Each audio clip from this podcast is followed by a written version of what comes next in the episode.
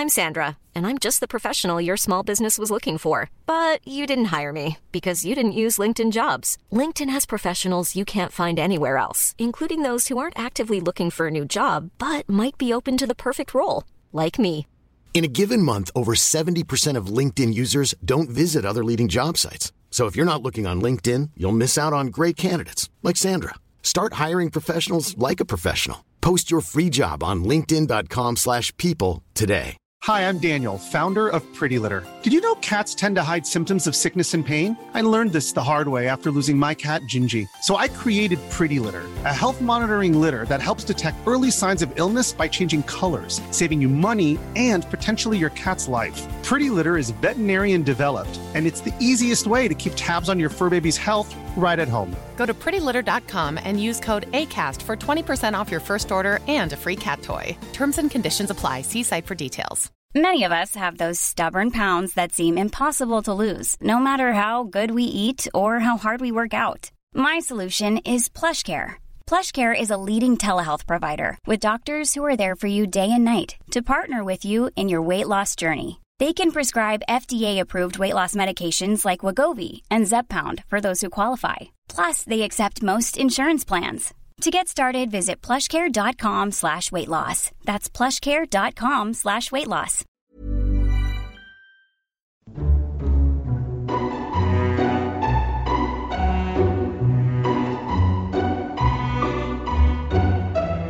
Hello and welcome to Lore Watch, a roundtable freeform discussion about lore and the games of Blizzard Entertainment. I'm Ann Stickney, one of two lore-focused writers from Blizzard Watch, and I've got both of my wonderful co-hosts with me today. First up, he's the other lore columnist over at Blizzard Watch. That would be Matt Rossi. Hey, Rossi. Hello. How's it going? It's very hard to find my push to talk button. That's how it's going. Well, I'll tell you what, you can sort that part out, and I'll go ahead and introduce our other co host. He's a shaman columnist, but he's also a lore aficionado as well, and that would be Joe Perez. Hey, Joe. Well, hello, everybody. I have discovered a magic paint this week called Liquid Chrome that actually looks like a mirrored finish coming out of a paint pen. It is I- ridiculous. I saw pictures of that on your Twitter. It looks like, well, it looks like chrome, really. Yeah. So it's one of the coolest things because Is that an acrylic or is it a. it, it's it's uh mineral based. It is Okay. it is definitely an oil based, but like the interesting thing to me is like that that is like the holy grail of like miniature painting. Well, yeah, Is because chrome is such a pain in the the the the dupa to like mimic on such a small scale, and now if you just do that, and it's like there you go, here's just Yeah, actual chrome. It's like on a really, ugh. really tiny scale like that because you don't think about how small those miniatures are. Who was it? One of the other guys that does a lot of the miniature stuff works for Blizzard. I, he posted a Craig. yeah, Craig. He posted a figure that he was going to be working on today that had like all kinds of intricate little folds and this robe thing and uh, little bits and bobs and pieces. And he he posted a photo of his hand. I'm assuming it's his hand holding it, and it was like barely bigger than his thumb. so, So fun, fun, fun story. That that's actually how how Craig and I started talking. It wasn't Yeah. had nothing to do with Blizzard. It was all about like I I posted something about painting miniatures in a group that he was also a part of. but yeah, no, it's it's crazy, and I, it's it's one of my favorite hobbies that doesn't like and and.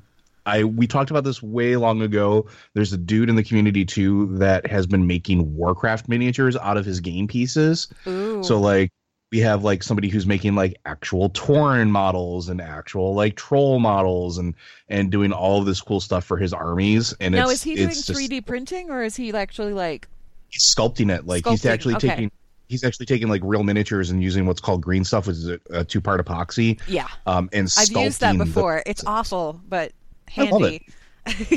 it sticks to my fingers a lot. I had to keep my finger. I use it for like doll work and stuff like that. Um, same thing though. It, it's that two part. The stuff that I use is gray, but it's the same thing where it's like there's Yeah, two yeah, yeah. pieces and you have to mush them together. Yeah. Anyway, um, works really well though. Indeed, it really does, and that's where like I could I could go on and on about this type of stuff. And if anybody out there in in that's listening to the podcast ever wants to talk about miniatures or, or painting or or stuff like that, hit me up. I'm always I'm always game for that as well, not just lore. And you can follow Joe on Twitter at At Lodur ZJ L O D U R Z J. there you go. All right, Rossi, have you got the push to talk sorted out? More or less. More or less. All right. So today we're going to talk about. I know it came out like a couple of weeks ago, guys, but since we record on a bi-weekly schedule, we don't get a chance to talk about it immediately. Uh, Chronicle Volume Three came out, and I think all three of us have a co- one of us is digital, and the other two. Do you have a digital copy, or did you get the hardcover, Joe? Oh no, I have the I have the hardcover so I can smell the pages. Hey, I know that's such a weird thing to say, but I just love the smell of like books. No. If they had that as a perfume, I would probably wear it every single day. this is part of the reason why I like old bookstores. I'm like, mm, old bookstore funk. This place smells great. Anyway, Yes. uh, Chronicle Volume 3 came out, and according to Amazon, this is like Volume 3 of 3, which is weird to me because it ends on a very definitive to be continued. We've heard nothing no, about a Volume 4. That's just what they do at a certain point when they have a series. They don't they they don't know, so they just say three of three. Well, Yeah. here's here's the deal, Rossi. Is it's not just Amazon. Amazon said three of three, and then a couple of other places that were talking about the book and and they had like previews of the book and everything were saying that this is the final installment. And I'm like, I yeah, but I, I, don't I think this is if the final installment because, like I said, it ended with that to be continued. I'm kind of with Rossi on this one though. I'm wondering how many of those places are keying off the listings though, because Amazon isn't the only place that does that. Like Barnes and Noble or anywhere else that sells books when I they're mean, part I of a series like that, they do the same thing. I right? figured since they were releasing like preview pages and the like that they knew because they had like the previews from Blizzard to, to go ahead and like put out there and write up or whatever. But Until I hear Blizzard say it's the last one, yeah, Yeah, you know, Yeah. I'm not gonna worry about it. Um, I would I'm like also it pretty to sold not on be that the last be continued one. thing. Yeah, I'm pretty I'm pretty sold on that being I would you know, I would very official. much like it not to be the last one because um, there's still so much left to cover. But speaking of things and covering things, Chronicle Volume Three covered a whole mess of stuff because we got well we got Warcraft 3 and then we got the Frozen Throne so we got the entirety of the third war there. And then we also got World of Warcraft Burning Crusade Wrath of the Lich King and Cataclysm all in what like 190 pages 200 pages something like that? Yeah, yeah. Like pretty well condensed. pretty well condensed. So i guess we'll just go ahead and lead this off with a big what'd you guys think of it? Rossi? I like that High Lord Kruul is now permanently canon. He is one of my favoritely named characters, High Lord Kruul. I remember when he first brought High Lord Kruul into the game, and my first response was, w- w- who's, "Who's left after him? Overlord Mean? Like, what we got? What we got coming, guys? General M.E.E.N.. krabby Yeah, all these things will be spelled messed up. because Lieutenant it's the Sassy. Legion. No, they're just all going to be upset. It's like it's like dwarves, but you know, instead of the seven dwarves, it's the seven evil demons: cruel, mean, surly, snarler, It's- krabby and um, peeved. Peeved is a good one. P, P, P apostrophe E E apostrophe V. yeah there's like E. there's like or just p apostrophe v e e d. Like there's just pavid something like that. All right.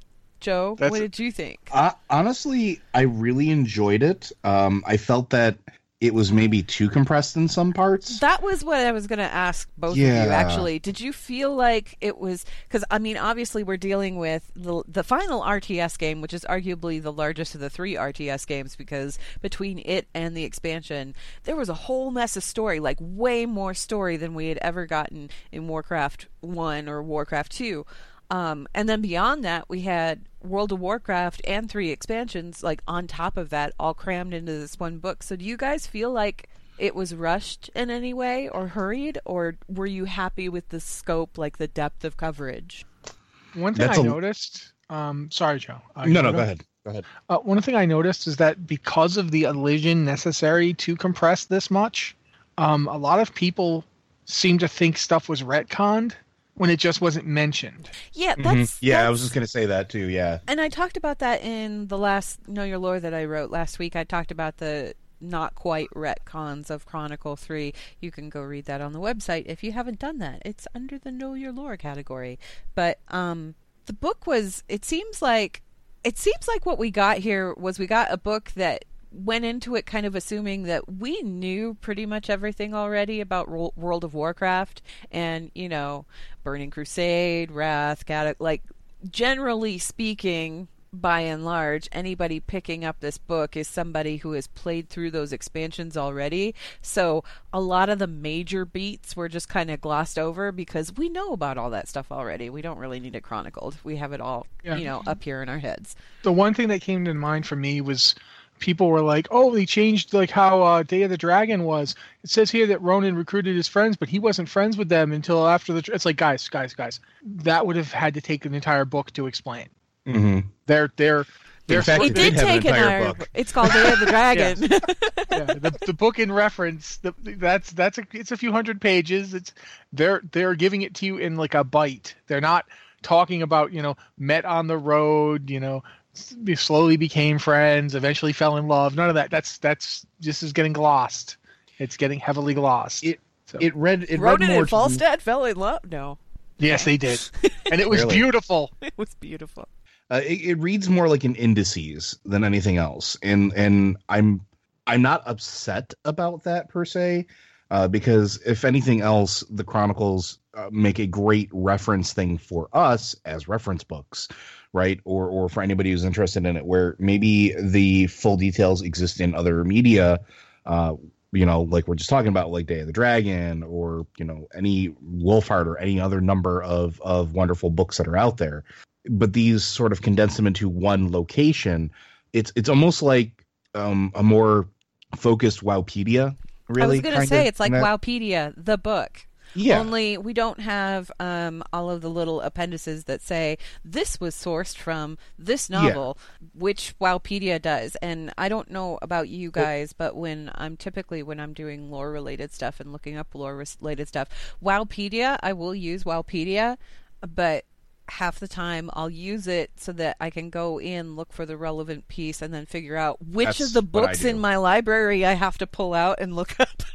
See, and, and that's what I do, for, and for the reason that Wowpedia has one disadvantage uh, compared to like the Chronicles, which is Wikipedia does cite all those sources, but it also cites all of the non-canon sources. It It's- literally is everything that's ever been produced on that topic is linked in that page. And don't Whereas- get me wrong, like I like Wikipedia, I love Absolutely. Wowpedia, particularly since it does list sources. But the other thing that you have to remember with Wikipedia is this is all this is not that site is not run by Blizzard. It isn't edited by Blizzard or anything like that. So the stuff that's in it, sometimes it's correct, sometimes it's like this is somebody's opinion about a thing, you know, and you're not you're never quite certain which one it is, which is why I usually go in and I look at the sources and grab the And then go back. Yep. material. Say, and Um, the same thing, and, and that's well, one of the things thing- I like about Chronicles is that you don't have to worry about that because it is official, Yeah. right? Rossi, Uh, one you were I did notice, uh, one thing I did notice here though, that I actually liked is that there's stuff that doesn't exist anywhere else that they expanded and and, and gave us more on. Um, one example is Cho'Gall's rolling things. We, Oh, we yeah. did a lot more. Of Yes. Cho'Gall. they did yep, yep, yep. actually um we're going to go over some emails today we had a few different emails and um one of the questions that we had came from patreon or not patreon discord um well it came from a patron asking on discord um pidia who said Cho'Gall or moira who gained more from chronicle and that kind of ties into what you were talking about there rossi where both of those characters got kind of some expanded lore in Yeah. chronicle where they didn't Yeah, have absolutely. it before um talk about Cho'Gall though. Let's let's talk about Cho'Gall because Cho'Gall Well- is a lot more relevant than we thought. Especially Yeah, coming uh, up. Yep. the the thing about Cho'Gall in in Chronicle Three is it, it builds on what they said in Chronicle Two. Chronicle Two, one of the things they did was establish Cho'Gall's back, his motivation, and why he was doing what he was doing, and in a way, it tied into the stuff we saw in Warlords of Draenor. So Yeah. that whilst whilst that's a different world, it was a lot more similar than we thought. And Cho'Gall was always kind of in contact with the Void, and he, he it was because of the similar situation. It was because of his of Ashaguna and so forth. Uh, but in in three, you get the idea of like what was really going on with Cho'Gall and the Twilight's Hammer cult um, when it was before it was a cult. It was the Twilight's Hammer clan. It was a group of various pale orcs and other figures who had joined up and served Cho'Gall, and through Cho'Gall served the Void. When they got to Azeroth, the Void was much stronger because there were like multiple old gods here. And they kind of went cuckoo for Cocoa Puffs, but at the same time, you know, they they had Cho'Gall like, got much, so happy because there was so much void and chaos and everything else on Yeah. this planet that he was just like, "Yay!" Um, since during like the he was kind of behind the scenes like he you don't he doesn't pop up in warcraft 3 you don't see him But in the book, you find out that whilst all the other stuff was going on, after Gul'dan got himself good and killed in the in the Tomb of Sargeras, Cho'Gall lit out for um, Kalimdor. He took off. And- Um, I feel like this is also the point where we should point out the one very definitive retcon in this book. Like, absolutely, this was a retcon. Med'an doesn't exist. He's not. Yep. He's Nobody- not. He's nowhere. And I we talked about this a little bit. I think it was like. Was it last episode? I think it was last episode or the episode before. Probably at least Well, mentioned it. when we were talking about the preview stuff, one of the things that we mentioned was Med'an shows up. He shows up in the appendix in the back of the book there, and it lists his name, and then it lists the page number is 404. There is no number 404. It's 404, not found. Um, Med'an's very deliberately, he is not in this book. There is no mention made of Garona and Medivh ever having a romantic relationship. In fact, Garona's been reallocated elsewhere and she's concentrating on doing other things and I think it worked a lot better but her story ties into Cho'Gall that's why I brought that up Cho'Gall basically he heads he lights out for Kalimdor because um, of all the old gods, one of them is currently active when he when he's uh, looking for them. One of them is in Silithus, so he starts heading for Kalimdor to go there. As he gets to Kalimdor, he's thinking, "Okay, I'm scot free. Nobody even knows who I am. I can just I can me and my followers can head south and we'll we'll be fine." But he finds out he's wrong because Garona has following them and is killing his followers one by one. She's picking them off and assassinating them. So he has to. He's basically basically making the trip south in Kalimdor, trying to avoid the Night Elves, trying to avoid the the Tauren, anybody who's native to, to Kalimdor, because this is before the Third War. This is before orcs show up. This is before the trolls show up. Um, he's heading south, trying to keep a low profile, while she's murdering his people, and she's killing them. They, I think they actually get to Silithus before the final. He confronts her. Uh, she chases them out of like a of a cave complex that they're in. Uh, she's like killing them like one by one, and they can't stop her. Finally, Cho'Gall manages to lure her into an ambush, and she almost kills him, like toe to toe, and she almost kills him. But Yeah. he he knows the magic that they use, the Shadow Council used to bind her. So while they're fighting, he's actually secretly working to reactivate it, and he gets her back under control, uh, and therefore uses her as a weapon later to help destabilize things. Because that's Cho'Gall's deal. He wants to keep things on a chaotic royal. He doesn't want uh, the Horde and Alliance to ever achieve anything like a peace or détente, um, because that would reduce the chaos, and he wants it increased. And actually, And- it it worked out pretty well how they handled this because it was just he caught her, he reactivated her, and then if you've ever read the Warcraft comics, there's that peace summit between Varian and Thrall at Theramore, and Garona shows up because she's being compelled to assassinate Varian. Like that's why she was sent there. Um, and that actually plays out in Chronicle just like it did in the comics. The only difference being there's no Med'an. And once everything is all said and done, um, and she regains her senses, she takes off to go where we eventually found her in the Twilight Highlands. Like she's still on Cho'Gall's tail. So the Med'an stuff, yes, it was taken out, but it was done so in such a way that it's actually it was really elegantly done. I think. Well, plus it, it also gives Cho'Gall more of a role. Yeah, it does. Um, he Cho'Gall is the one who woke up C'Thun. C'Thun was kind of had a half dreaming state. Cho'Gall went in and woke him up. He basically sacrificed all the followers that Garona didn't kill. He sacrificed to wake up uh, C'Thun because they couldn't handle the full mind of the old god touching them. And Cho'Gall could because he was already, you know, completely insane. So it wasn't but like he I'm could go sure that they didn't mind being sacrificed because they were all kind of a little Lulu anyway. If they did mind, who cares? Uh, Yeah. More where that comes from. Yeah. Uh, but then the better part here is that Cho'Gall then goes north to Northrend, and while basically the Vanilla and the Burning Crusade, like we're, it's literally during Burning Crusade, Vanilla happens, he reses C'Thun and takes off. We we deal with C'Thun, but you know the Burning Crusade is going on. He's already left. He's already headed north because C'Thun living or dying isn't of importance. It's not like you can really only one being has ever successfully killed an old god. If they, they get beaten, it's not that it's not the end of the world for them.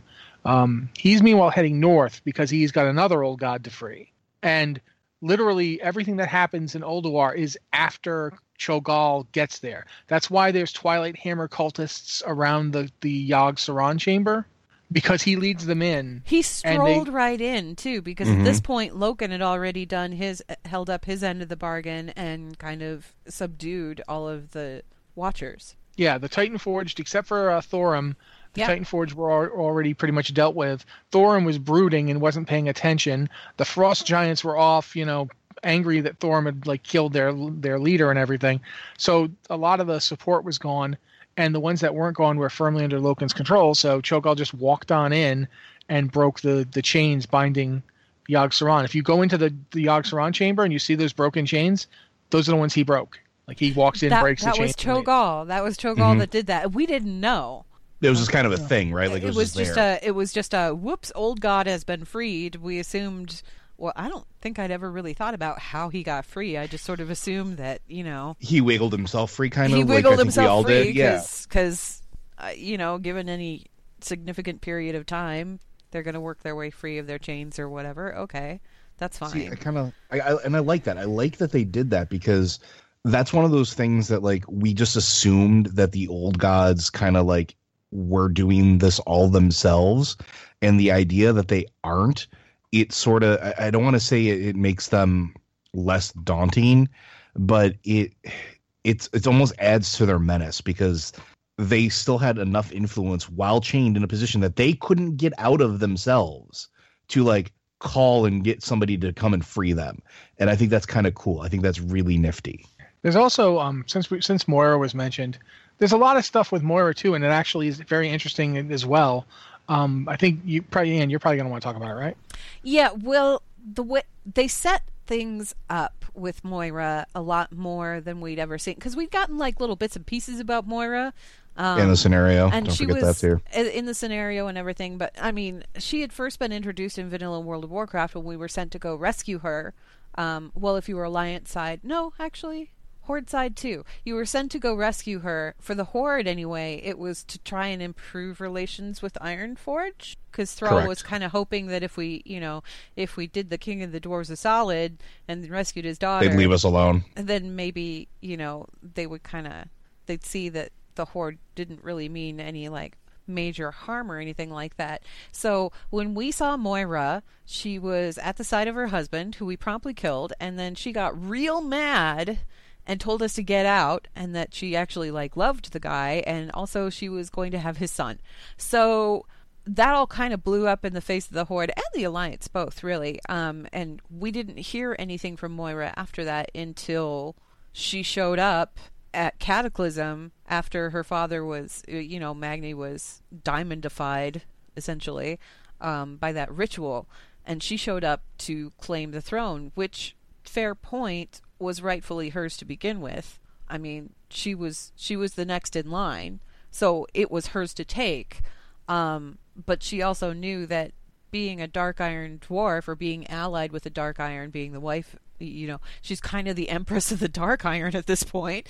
Because her husband died, that left her until her son is old enough to lead them. She's it.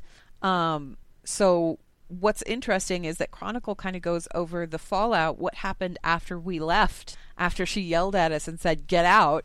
because the Dark Iron were kind of in pieces at that point. We had basically mowed our way through Black Rock City and murdered all of these dwarves, and then we killed their ruler and just left and left them with nobody except for Moira. And they didn't necessarily trust Moira or stand behind her 100% because she was still a Bronzebeard. I mean, yes, she had married their emperor. Yes, she was carrying the emperor's child, but she wasn't exactly who they thought of as a leader. She just kind of fallen into that position. So she had to establish herself. And she did this really, really cleverly.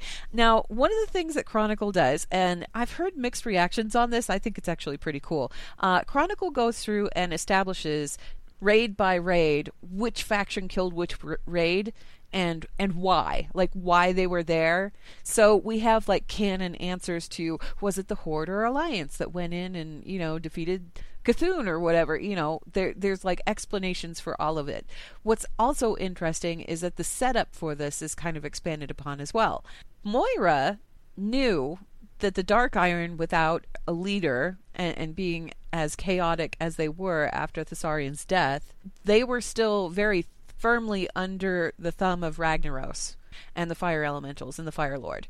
Like they were still kind of enslaved, and Moira wanted to put a stop to that. So she decided to throw some rumors out there, general rumor mill, thinking, well, you know, if these heroes came in and managed to bulldoze the city once, maybe they'll go in and bulldoze the Fire Lord for me. That'd be great. So she puts out these rumors about Ragnaros being summoned into Azeroth, and you know, also there's lots of treasure down there in case you know, wow, all these tales about the vaunted molten core. People should go in there and totally explore and everything and, and, and get rid of all the stuff and claim all the treasure. She caught the attention not of the Alliance and not of the Horde, but of the Hydraxian Waterlords, who were very keenly interested in putting a stop to Ragnaros's return. And this was all in vanilla, like this played out in vanilla. If you rated Molten Core, you had to go get the aqua aqual quintessence. Is that what it's called? Yeah, something like that. Yeah. Okay. So you had to. Your raiders had to. Essence of water, basically. Yeah, it, it's an essence of water. It's from it's from the Hydraxian Waterlords. You had to go all the way out to Azshara to a tiny little island with a dude on there, Lord Hydraxus, who who would like as you leveled up your reputation with these guys, he would give you a better and better seal. But usually, what he would do is he would give you one seal, and you could use it for one room, rune, and then it would expire. And if you got to the point where your reputation was high enough with them, he'd give you one that lasted forever, so you could use it multiple times over, and you wouldn't have to travel out to the stupid island every week. I, I still have my my eternal one from Exalted. Yep. yep. I have I have that feat of strength on two characters. I have that feat yep. of strength. Anyway, so this was all Moira's doing. Us going in for the Hydraxian warlord waterlords and and destroying Ragnaros and keeping him from coming back. That was Moira's doing.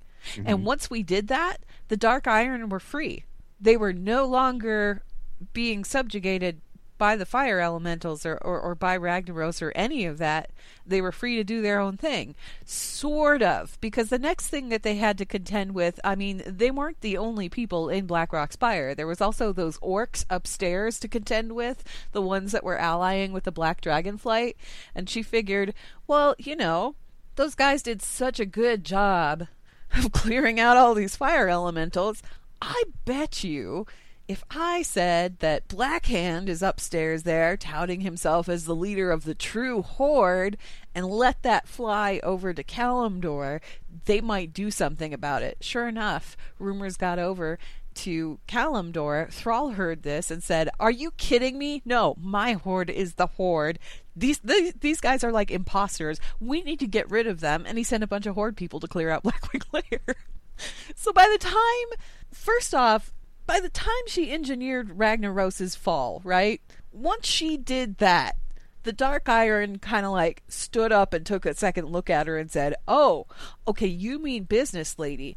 By the time they cleared out Blackrock Spire, like she had gotten them to clear out Blackrock Spire for her. And keep in mind that she did this primarily, she had other people do it for her because the Dark Iron were already kind of decimated by these people because we killed well, a lot of them, but like also in disarray. Like she, yeah, I mean... we we killed a lot of them when we went downstairs, when we went into the city, and we and we you know killed the emperor and all of that. The last thing she wanted was to lose any more of her people. But you know, as far as us invaders went, yeah, if we wanted to go upstairs and throw ourselves repeatedly at a black dragon and die several times over because of it, hey, that's no big loss. At least it's not the dark iron. So by the time Nefarian got taken care of, the Dark Iron were 100% on Moira's side. And they were like, yeah, lady, we will follow you wherever you want to lead us. That's cool. Go ahead. Until until Cataclysm. until Cataclysm, and there were still, you know, there were still detractors because there's always going to be detractors. But there were she she got a really strong following out of both of those things. And she did. What yeah. I appreciated in Chronicle was that it helped kind of round out her story because we had the girl who protested the fact that we had just killed her husband, and we were like, "Oops, sorry." And then she came back later and tried to take over Ironforge and and that whole interim we didn't really get a lot of that interim not in game anyway we got little bits and pieces like hints of what had happened to lead up to that point in um, which one was that? The Shattering? Yeah, the Shattering when Anduin got trapped in Ironforge because Moira put the place on shutdown, which she kind of had to do. Cuz yes, she she that was rightfully her throne to take, but that didn't mean that the Bronzebeard felt the same way. It didn't mean that anybody in Ironforge felt the same way, especially not since she had, oh, I don't know, an army of Dark Iron at her back who were intensely loyal to her. She was essentially like the daughter of one clan and the leader of another clan and trying to bring them together. And she knew that this wasn't going to be something that they were just going to take sitting down or anything. So she put the place on shutdown. Um, Anduin got caught in the middle of that. But regardless, I, I really like that they expanded on all of this, is what I'm saying. Yeah, Yeah, I think I- basically. Oh, sorry, Joe. Go ahead. I was gonna say I really enjoyed that too because Moira has always been one of my favorite characters, just in general, and the idea of showing her intelligence, not just her being a harsh and cruel leader like we expected, because that's that's one of the things that the game did with Dark Iron Dwarves in particular is you know Thaurissan was a, a painted as a tyrant, right? And then when Moira took over from the outside, because you don't see all the machinations, you just assume she's going to also be that same level of tyrant to try to keep the Dark Irons in line. That they're bloodthirsty people, and they're, you know, they're she's just going to wind up leading them against the other dwarves at some point. And then that doesn't happen, and it's like, why doesn't that happen? Is it just because she's, you know, the daughter of you know one clan she's the you know the the heir of a clan but you start to see more of her intelligence in this. You start to see more of the decision making and her threat assessment for lack of a better term. And i think that's really important because she was like i'm not going to succeed in what i need to do unless i do things this way and this will work.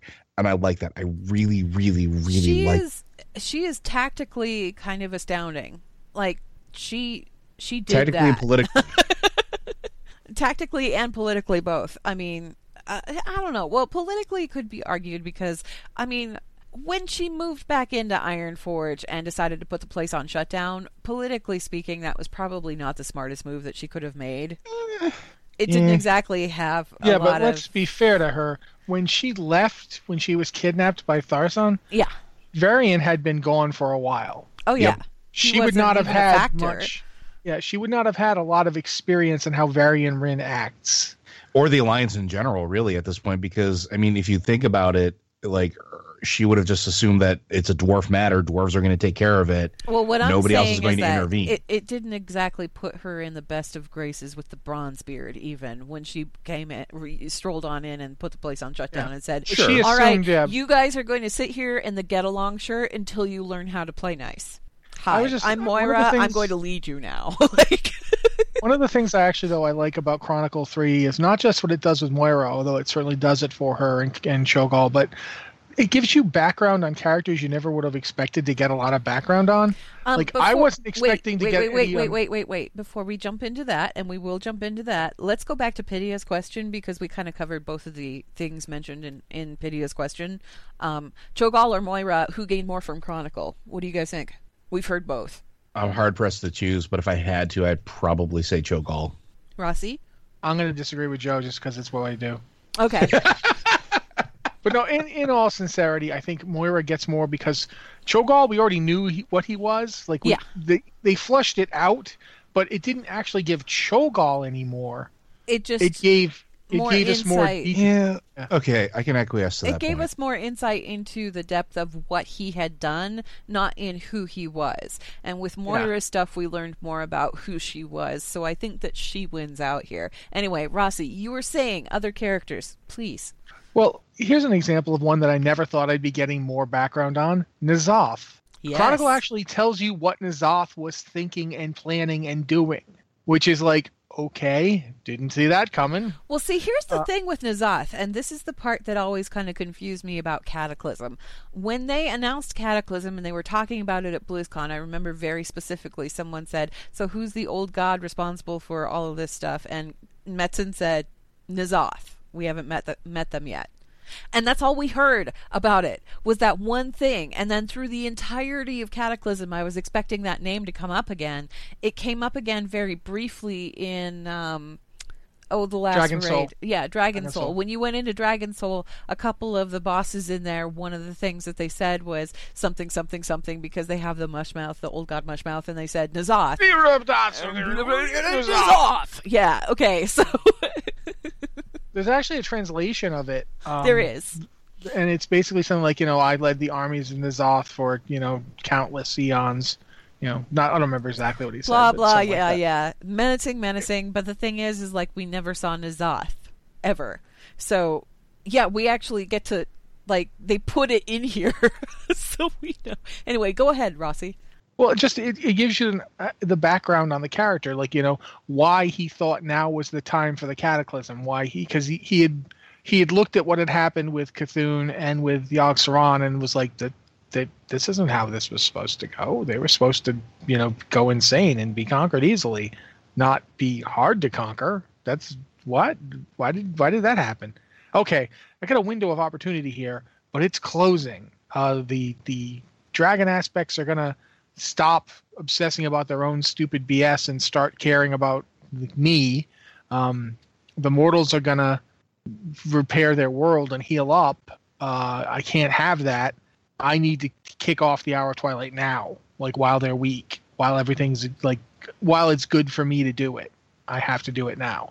So that was interesting. Like it's this idea of N'Zoth may have jumped the gun. Like he he, he just he felt like time was running out and he had to go now. That was something I never really thought about because you don't like you said we don't really see any N'Zoth in the actual game. So it was new. It was new to get his background to get to get what he was thinking, like what he was doing. Yeah, because we, again, like I said, in, in Cataclysm, we just got that one little reference, and that was it, despite all the other stuff that we saw. Um, Joe, what do you think? I I was surprised a little bit. Like it's just I didn't expect to hear anything more about N'Zoth until I, mean I hate to say this, but like after Battle for Azeroth, really. Um, so the idea that we're we're seeing more of his or its influences and what it did and how it sort of interacted in while doing all of these sort of gambits, I think is really interesting. Also because N'Zoth is portrayed here, at least to me, probably like the most ambitious out of all of them. Like there's a lot of things N'Zoth did, like a Which lot of things. Which is funny because Xal'atath refers to N'Zoth as like in almost like a derogatory faction. A faction. Yeah. Like N'Zoth was the weakest of them all. which is which is funny to me because like here's N'Zoth corrupting Deathwing, here's N'Zoth taking over the corruption of the Emerald Nightmare, here's N'Zoth, you know, trying to bring around the Hour of Twilight. Like he's been busy, and that does if that's the weakest of the old gods, what the heck? Because that that's Well, yeah, but if you think about it, he's the most cautious of them. It's fair. Um, C'Thun decides when C'Thun wakes up, C'Thun is like immediately throwing Silithid at us. Like he's getting the Qiraji together and he just throws Silithid at us as many as he can. He doesn't even like stop to think maybe this isn't the best idea I've ever had. He just does it. Um, Yogg Saron, you know, he isn't even free yet. Like you get the chains broken, but he's not out of that place yet. And you know, he we we go in and we manage to stop him in the nick of time. But who knows what he would have done if he'd gotten a chance. But N'Zoth is the one that nobody and had despite caught. not even like Yogg Saron, despite not even being free technically, and I'm air quoting here, he's not free, but his reach is so extensive that it goes all the way down to um oh past Grizzly Hills, south of Howling Fjord. There's the Whispering Gulch. Like Mhm. he's Yeah. talking to people all the way down there on the Yeah, other end of the continent. yeah. Continent. and there's he's- Saronite all over the place too. and yeah. he's not free. If he had been freed, what would he have been capable of? So, I Oh, mean, yeah. yeah, But I also like I also particularly like it because now if if any of our the predictions of of dealing with N'Zoth are true in the coming expansion, it makes me curious how I don't want to say like how dangerous, but like what that will look like because that just you like you said he's been freed like and and we talked about this before like we woke him up we we essentially woke him up right at the end of the Emerald Nightmare or at least we think we did so what does that mean? What what will that manifest as? And are we going to see a small section of like a black empire sort of like hit the surface finally? Uh, it's it's intriguing to me. It really truly is. I can't remember if it was. I think it was on the other podcast, the regular podcast, where we were talking about various things, and Rossi, was it you or was it Mitch that said something about they fully expected at the end of Battle for Azeroth we'd be going someplace that we'd never seen before? Like another Argus kind of thing situation? Might have been Mitch. Uh, It certainly is probably something I think. I, I, I don't. All I remember is that I said we're going to go to Ny'alotha, Oh yeah, and I still stand behind that. I don't. I, I- don't know I if it's going to happen or not, but it would be really cool if it did. I totally agree. I think that's probably the most logical. I okay. mean, it's referenced so much. The other thing that I really appreciated with Chronicle 3 was that it introduced the players of World of Warcraft into the story. Because we're as much a part of Azeroth's history now as any of the big name NPCs are, really. Um, and it did so in this really elegant kind of way. There's this little passage here that I'm going to read where it was talking about the old gods. Um, it said, What the Horde and the Alliance did not realize was that this explosion of disorder was partially the work of the old gods. The entities were subtly fanning the flames of conflict to weaken the world's nations. If left unchecked, these those small sparks would have spread to ignite a roaring wildfire of destruction. But they never had a chance to spread. It was not the legendary heroes of the past wars who rose up to fight for their world. It was the ordinary citizens of Azeroth who intervened. They began their journeys for different reasons. Some fought for adventure or for the no- noble cause of justice. Some fought for vengeance and to join the war against a hated faction. Some even fought for money and looked for ways to profit from the conflicts. Still others fought for glory so that their names would be rem- remembered by the entire world. And some traveled alone, while others formed mighty guilds that worked together to fight against the darkness.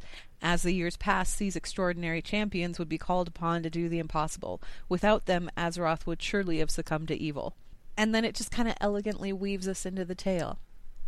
Like when Moira is doing this thing where she's, you know, manipulating Thrall into sending mercenaries to go take care of stuff in Blackrock Spire.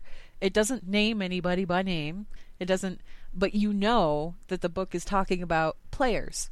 And and we're constantly referenced in here as like, you know, heroes of Azeroth, champions of Azeroth, members of the Alliance, members of the Horde, you know, random groups, that kind of thing. It really elegantly brings us into it. And I don't know about you guys, but I really appreciated a that nice it did touch. that.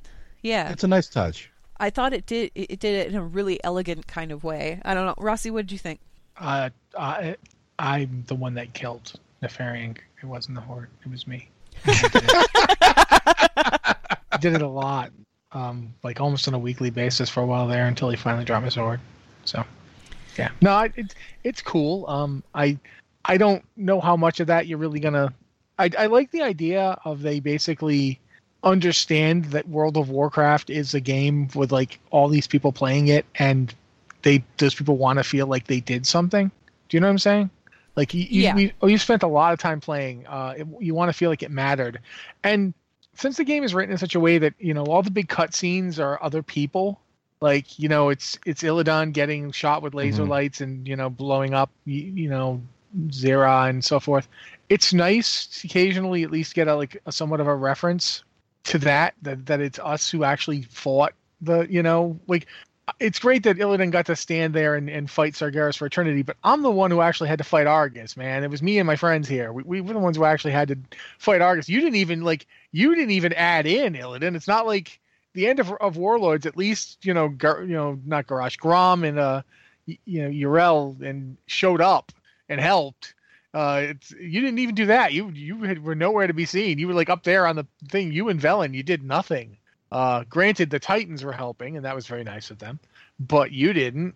You could you could have showed up and thrown a couple laser bolts at that guy. So I, I did like that the Chronicle understands that that ultimately the people who are doing things are us. So yeah, I think it was pretty cool.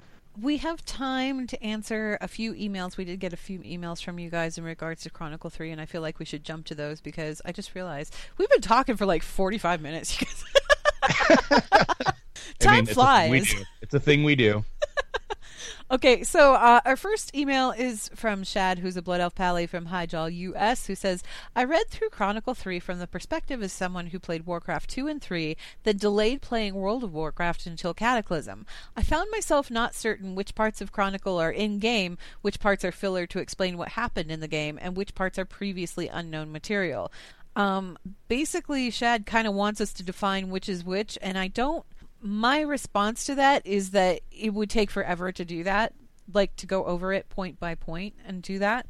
But Yeah. what you can take away is that chapter 4 old hatreds chapter 5 burning crusade and chapter 6 wrath of the lich king those three handle world of warcraft vanilla burning crusade and wrath of the lich king um, those all involve events that happened during those while those games were out, whether it was material from quests and stuff that happened in game, or material from novels and stuff, or comics and things that were released over the course of that particular game. So everything in here is kind of relevant as far as what you missed while you weren't playing the game. Well, we can't really go back to vanilla right now. There's no way to do that. They are working Yes. on Warcraft Classic. Um, when they do that, if you want to see what that old stuff was like, I would thoroughly, you know, recommend go give it a try, play through it, try not to, you know, beat your head against the wall in frustration once you realize that you don't get a mount at all until level 40. And it's only if you have the gold for it. And that's Forget. only if you have the gold for it. Your epic mount will be at level 60, and it Yeah. will cost you thousands of gold that you will not have. yeah, because there's no no real Yeah. Um we could go into that but another uh, time, but regardless. to me the to me the best way I would say it is like anything that falls into those categories for you though, treat them as all three. Like and I know that sounds kind of cheesy to say, but from a player's perspective, these sections are all a combination of all of that, right? It's stuff that happened in game, it's stuff that explains transitions between events that happened in game, and then there's this level of unknown material which falls into sort of that that that transition stuff as well that helps flush all of that out. Um like it, it I know it sounds it may sound a little weird to say, but like to me, like when you read Chronicle, that's kind of what its point is. This Yeah, is, I'm gonna say this that is a one in compila- three- This is a compilation of canon lore material. Yeah, I'm going to say none of it is filler, though.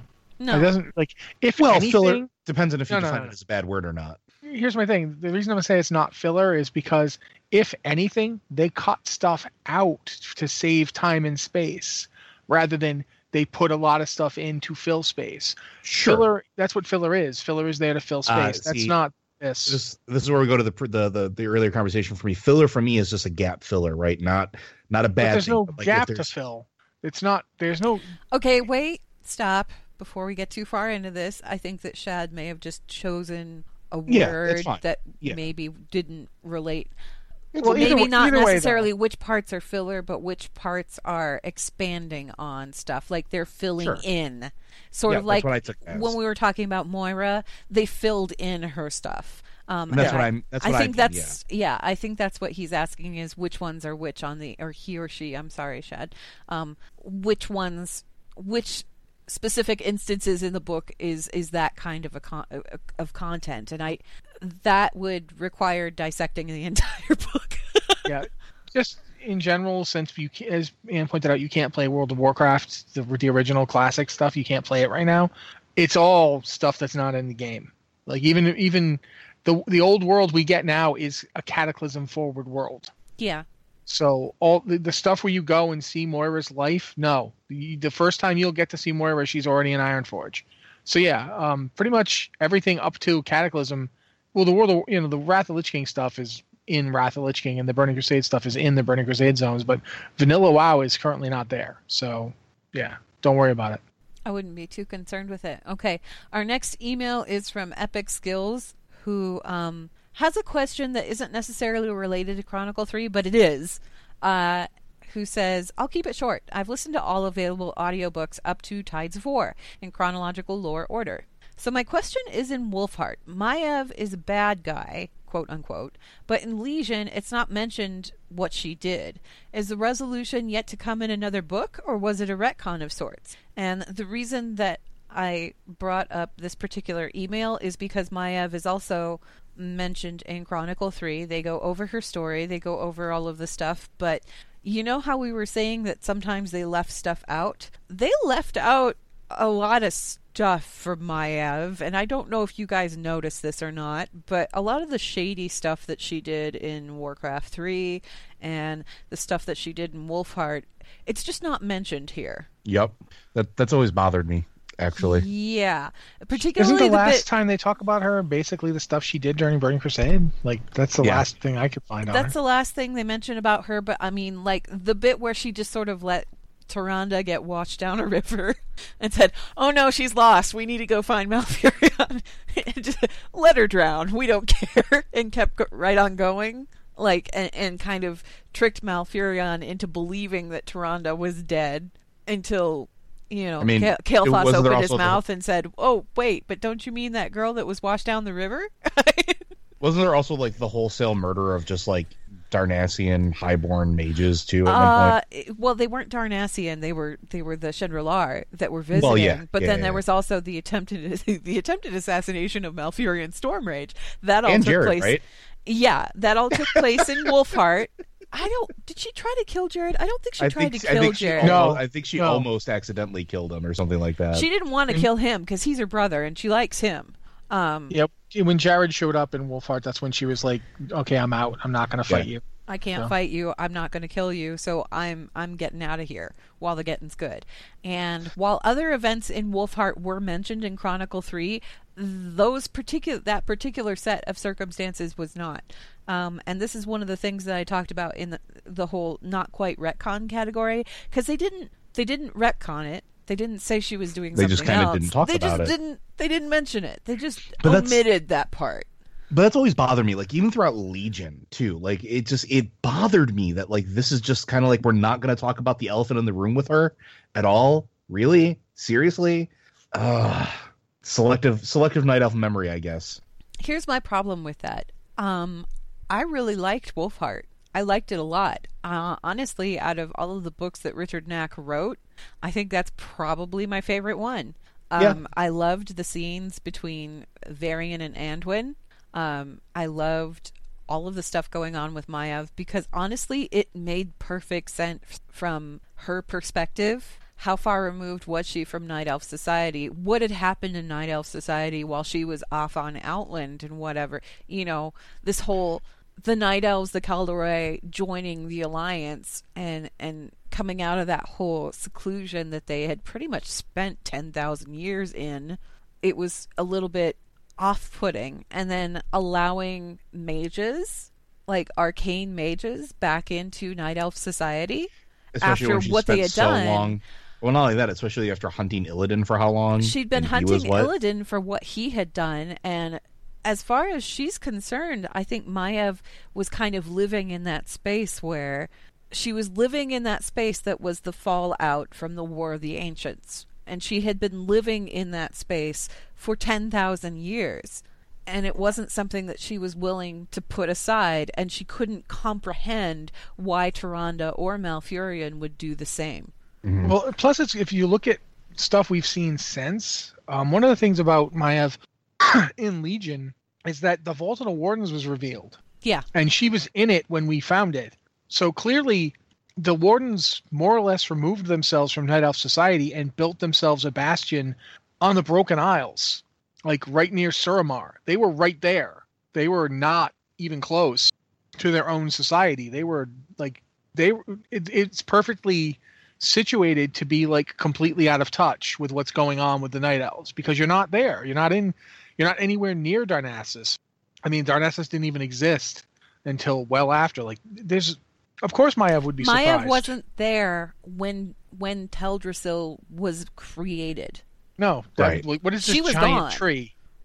What happened to the other tree? Oh, Malfurion blew it up. What?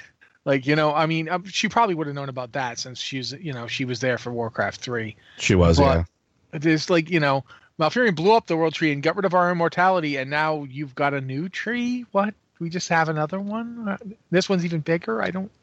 What are you people doing? Why did? Where, where did these ruins come Look, from? it took ten thousand years for Nordrassil to get that big. I mean, it was big to begin with, but it got real big, and then we blew it up, and now we have another tree that's bigger than that one. And I've only been gone for what, ten years, maybe?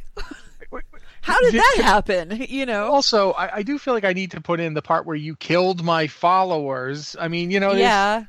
the whole thing with her and Tyrande like does need to get addressed. Uh, there's, I honestly, they throw in a really brief mention by Jarod where he's like, "Let's not talk about that now."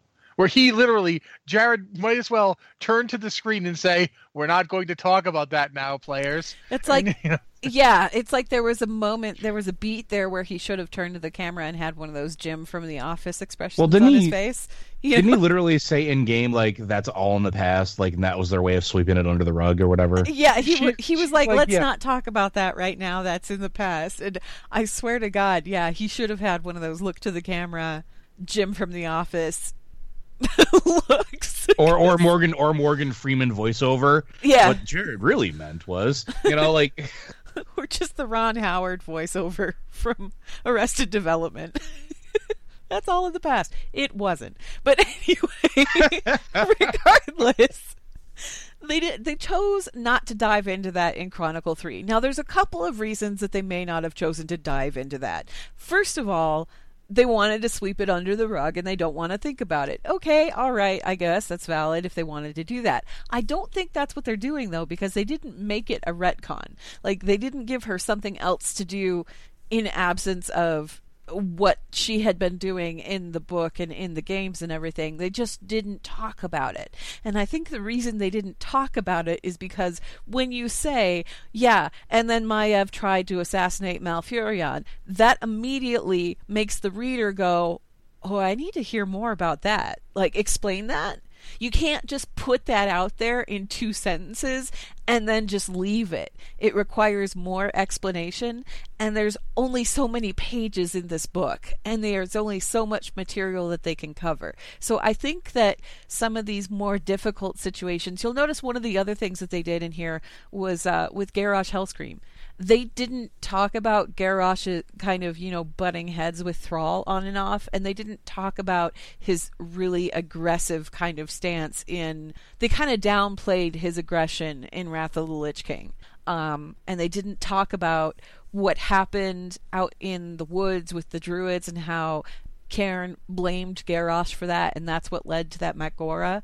Like, none of that was mentioned because, again, it's like extra space and they don't have that extra space to kind of expand on that. I think that's what we're running into here, not really a retcon. Um, so I wouldn't, you know, Epic Skills was asking about whether or not this was a retcon. I don't think it's a retcon. I think it's just one of those situations where they're not quite sure how to deal with it. I don't know. What do you guys think? uh, I think part of the problem is is that Maiev would have had more of a role in Legion, hmm except her voice actress, and this is totally like understandable.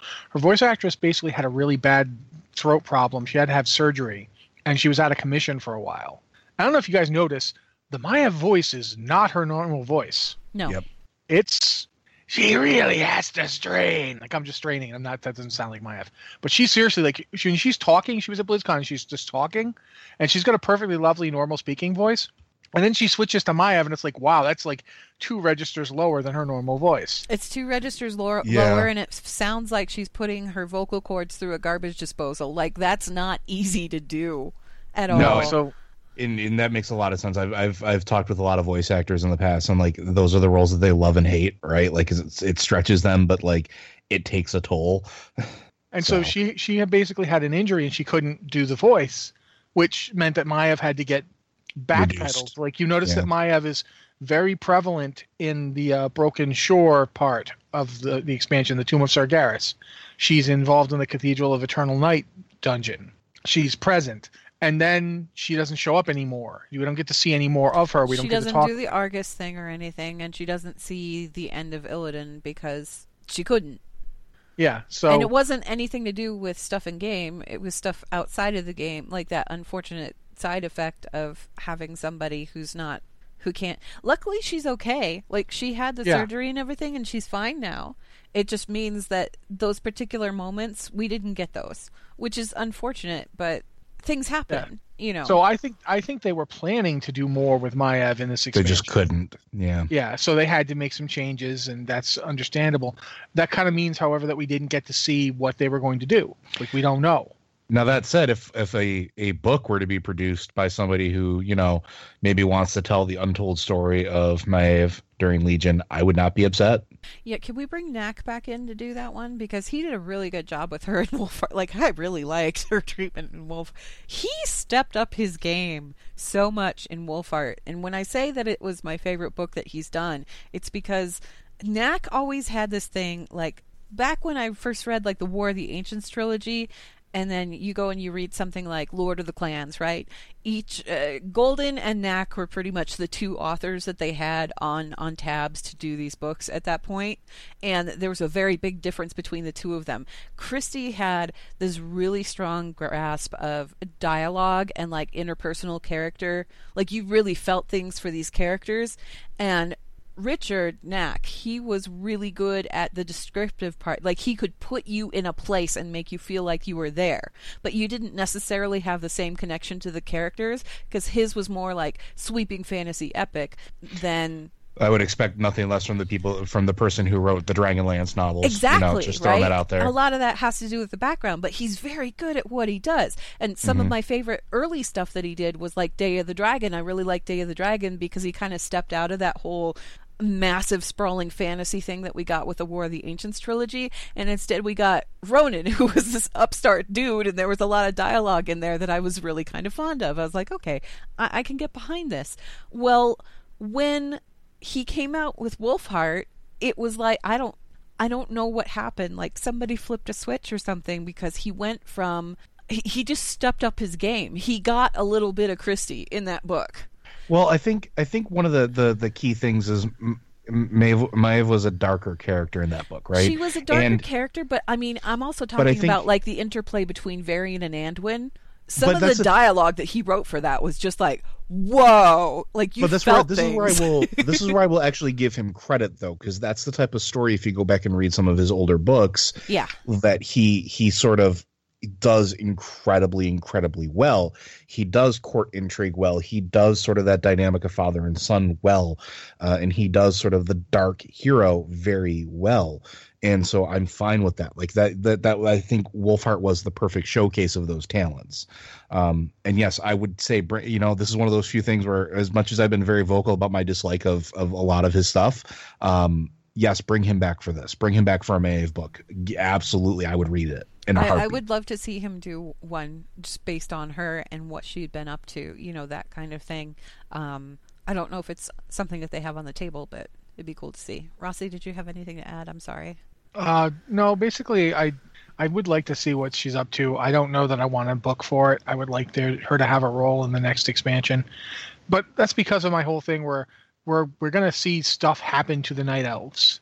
That's traumatic, and they and need that's a people point where step- she would absolutely feel justified in stepping in. Honestly, Yeah, and can you- Yeah. I can imagine there being a moment where she says, "Enough. We've had ten thousand years of of this, and it has led us to this moment. Uh, we need something else." And I'd like to see them do more with it with her, because here's, yeah, here's my thing. And again, you know, I haven't really delved into the Battle for Azeroth spoilers, so I don't know the circumstances. And honestly, with spoilers, this is all material that hasn't been released yet. So those circumstances, those data mine circumstances, could change at this point. But here's what I'm seeing from Maiev, and this is how I kind of interpret the character. She's very much old school, like Fandral was old school where night elves were night elves. They were the best. They were better when they were hidden away. It wasn't until Malfurion and Tyrande did this whole thing where it was like, we need to be out in the world and we need to be talking to people and we, we need to ally with the Alliance and we need to do. Once the night elves. You could argue that the worst thing that ever happened to Kaldorei society was allying with the Alliance. Because as soon as they did Yep. that, stuff all hit the downhill from fan. there. Stuff hit the fan in a major way. I mean, okay, the War of the Ancients like split the world and all of this, but they had 10,000 years there where they had things under control. They were secluded, they were kind of remote, they were off doing their own thing, but they were doing it competently. And they were doing it in a way where, you know, things didn't really get out of hand or anything. And then the Horde shows up that was problem number one. Then the Alliance shows up. That's problem number two. And then Medivh shows up, and that's problem number three because all three of those, he's like, you guys need to hold hands and work together to fight the Burning Legion. Okay, they get the Burning Legion out of there, and then Tyrande turns around and says, let's go ahead and join the Alliance because these guys are cool. And those Horde people are still uh, tearing apart our forest down there. So we need help with that. But, like, for Maiev, a character who again exists in this space where she was kind of remote and removed and in the barrow dens and who knows how much contact she really had with Tyrande or the other leadership or anything like that. As far as she was concerned, she had one job and she was doing it really well until Tyrande showed up and let the dude go. And she kept trying to do that one job and do it really well. And she went all the way to Outland to do that job. And then she finally got rid of him and meanwhile, all this chaos is going on. Meanwhile, Tyrande and Malfurion are like, you know what?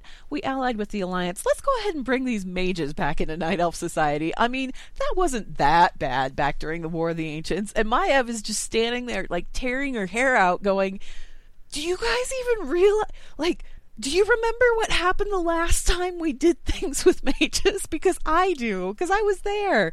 And I dedicated my life to this cause of being a warden because of what happened back then. You letting these people back into Night Elf Society is like telling me that my life and everything that I have dedicated my life to doing means nothing. And that, that what I sacrificed to protect our people is nothing. Yeah. Yeah. And and I think that this whole bit with Teldrassil is the perfect point for her to point a finger and say, "I told you so." I mean, look, I told I'd love, you. I'd love her I to step told up you and... so. And I would love to see her come in and get involved in that fashion. I don't I don't know about you guys, but I would love to see it. I think it makes perfect sense because, you know, 10,000 10, years ago, um, Elune made a decision. Oh yeah. And picked and picked Tyrande. And Maiev by all rights, Maiev had every reason to expect it would be her. She was Maiev in a position where it could have been her just as easily. More so because Tyrande was a minor, you know, she was she a was minor a priestess. Yeah, mm-hmm. she was a novice. Yeah. Maiev had been a priestess for quite some time. I think she was effect- effectively the second to the, the current high priestess. I can remember her name at the moment. I'm sorry. Uh, but she had every reason to believe it was, was going to be her who got picked. Yeah, I think it is Denali. I don't remember. Sure. That's a problem. But yeah, she had every reason to think she was going to be High Priestess of Elune, and Elune just didn't pick her. And never, it's not like Elune ever said anything to her about it. It's not like she had any reason to believe she was doing anything to displease they did the not goddess. Have the, they did not have the goddess on speed dial or anything. No, exactly. so her entire life got taken away from her, and she gets put into this new role that she didn't particularly want but accepted because Illidan tried to kill her brother, so and she's she like, "All threw right." herself into it, like with everything she had. Oh yeah, she totally. I I think that's telling. Like, I'd love to see a book that explains like why was the Vault of the Warden so far away from Night Elf lands? Why did they take it all the way over there? there it's not like there was any particular reason for it to be there, other than she just decided to put it there. Well, I mean, there might be a reason though. If you think about it, like exactly, what, that's what would the reason be? I want to see a book that talks about. I'd love a book that is Maiev's story from start Yeah. to finish. Yeah. Uh, not just what she's doing now, but a book that goes back to like what she became and how she became it and what she dealt. Because Blizzard. remember the Blizzard, if you're listening, have Knaak write it. Call it Shadowsong. You're welcome. Okay, go ahead. just like you know when you when you read the uh the the Illidan book, um, Maiev in that book is really fascinating. She's an interesting character, and one of the things about her that's interesting is that she gets more and more monomaniacally focused as the thing progresses, and Illidan's the pursuit of Illidan becomes so all important that she blunders, and she makes like it, Chronicle covers it a little bit, so I'm tying it back to Chronicle here. Yeah. But it's that moment where she like she thinks I've got him, I have him, and then it doesn't work, and you know her her watchers get slaughtered, and she's left alone, and that to her like her watchers are all important to her. When she comes back, like when you see her in the the the Legion audiobook, like the audio play, and she's got like she's leading her, you know, and she, and she hear like when um Khadgar shows up and she's like, "What happened to my watcher? You know, why is she now?" They are her family. Yeah. So there's a lot of there's a lot of stress that she's been through over the years. The fact that Tyrande killed them, like the fact that that Maiev didn't immediately just plain attack Tyrande, is a is an is an example of massive self restraint. Yeah. I mean, granted, Maiev, you know, Letting Toronto, be hybrid- swept down a river after that, that was probably, you know, oops. oops, You oh know, no, the bridge collapsed. I would Oh, have well. been surprised to see Maiev like kick her her hand off the bridge, you know, or step on her, her fingers. Long live the king. Yeah. Pull Because a that was King just- moment. That was just crazy like that she killed you know she killed her wardens you know so there's a lot going on with the character i would like to see more but i would like to see it in game if at all possible not that there's anything wrong with a new novel but i want to see like i don't want to see in the game like an entirety of her history that's what a novel's for Sure. but i want to see like forward momentum Impact, in right? yeah, I want to see her doing stuff because I, I really have thought for a long time now. If we get anything from this, one of the things I'd love to get is forward momentum for the Night Elves. Because after after Legion, after Illidan's off on his space trip, they need to deal with the future that they've been putting off for ten thousand years. It's arrived. It's here, and they have to start dealing with it. Yeah. They kind of ended their seclusion, but they never really stepped into the world. They've just been kind of waiting for the world to come to them, I think. And that hasn't been working out so well for the Kaldorei. I mean, look at Darkshore. it's just not working well. None of it is working well. Anyway, regardless, we're kind of over time here, so we're going to go ahead and wrap things up. We do have a couple of emails that we didn't get to, but that's okay. We'll carry them over to next time. Um, speaking of next time, we might actually be talking about Overwatch because they just released the Retribution comic and there's that event coming out. Yes. And I feel like we're due for another Overwatch lore episode. I don't know how you guys feel about that. I mean, I, I could I could certainly be persuaded. I mean, Rossi, are you cool with that idea? I don't get why you want to do an entire lore watch about Mei wearing pajamas, but okay.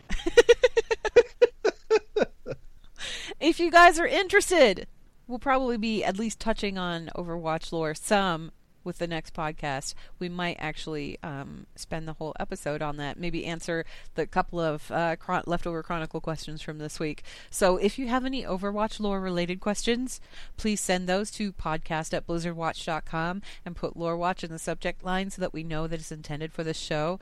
Um, we'll be talking about retribution. We'll probably be talking about like the history of uprising. We'll be talking about Brigitte because we didn't really, I don't think we talked about her very much in lore watch from that kind of a perspective.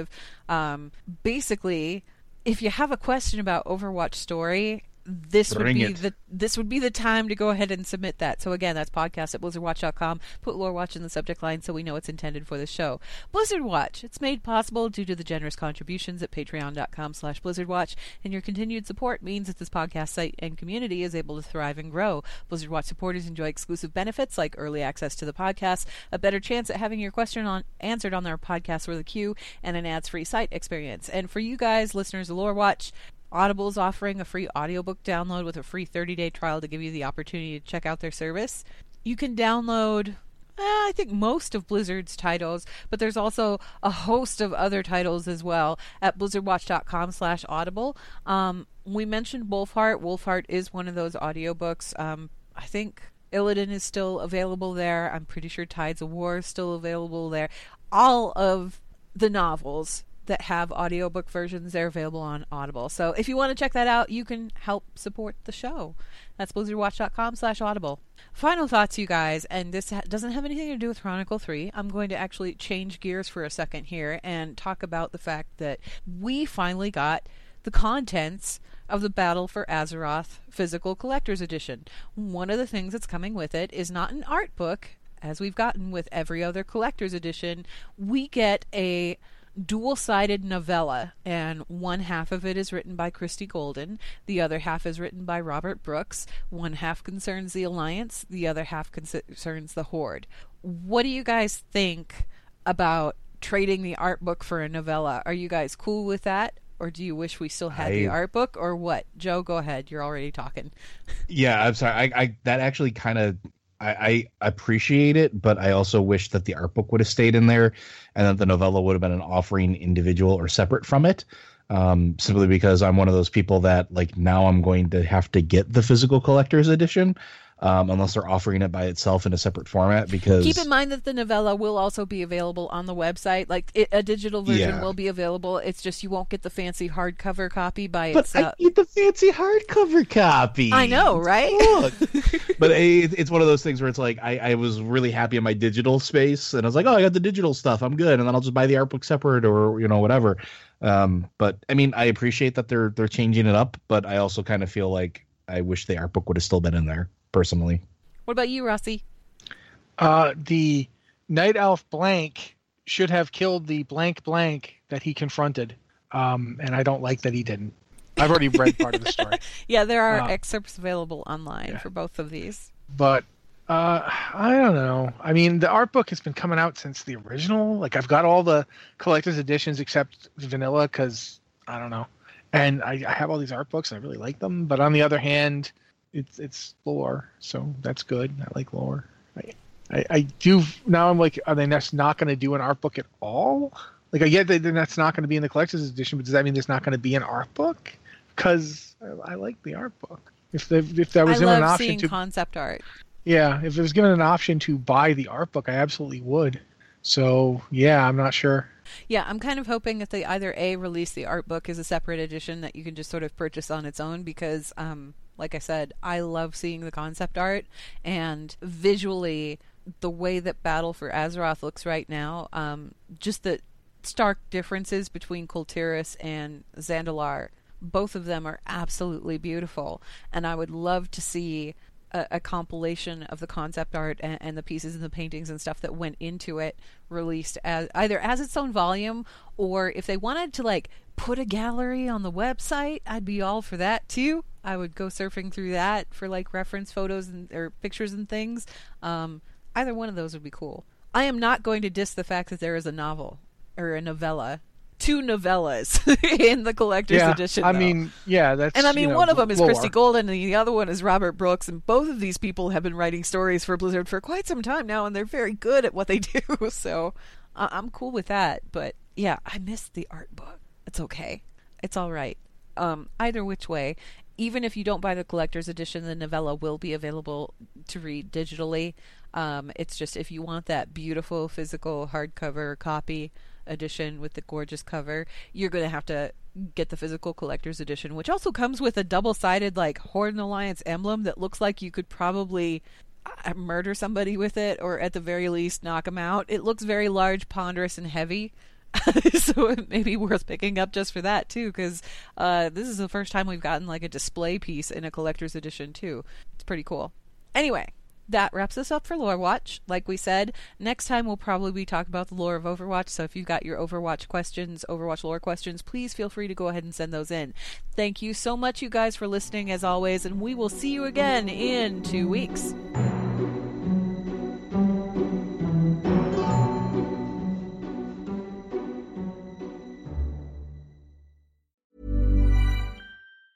Thank you. Imagine the softest sheets you've ever felt. Now imagine them getting even softer over time. That's what you'll feel with Boll and Branch's organic cotton sheets. In a recent customer survey, 96% replied that Bowl and Branch sheets get softer with every wash. Start getting your best night's sleep in these sheets that get softer and softer for years to come. Try their sheets with a 30-night guarantee. Plus, get 15% off your first order at bollandbranch.com. Code BUTTERY. Exclusions apply. See site for details. Hi, I'm Daniel, founder of Pretty Litter. Did you know cats tend to hide symptoms of sickness and pain? I learned this the hard way after losing my cat, Gingy. So I created Pretty Litter, a health monitoring litter that helps detect early signs of illness by changing colors, saving you money and potentially your cat's life. Pretty Litter is veterinarian developed, and it's the easiest way to keep tabs on your fur baby's health right at home. Go to prettylitter.com and use code ACAST for 20% off your first order and a free cat toy. Terms and conditions apply. See site for details. Even when we're on a budget, we still deserve nice things. Quince is a place to scoop up stunning high-end goods for 50 to 80% less than similar brands. They have buttery soft cashmere sweaters starting at $50, luxurious Italian leather bags, and so much more. Plus, Quince only works with factories that use safe, ethical, and responsible manufacturing. Get the high-end goods you'll love without the high price tag with Quince. Go to quince.com slash style for free shipping and 365-day returns.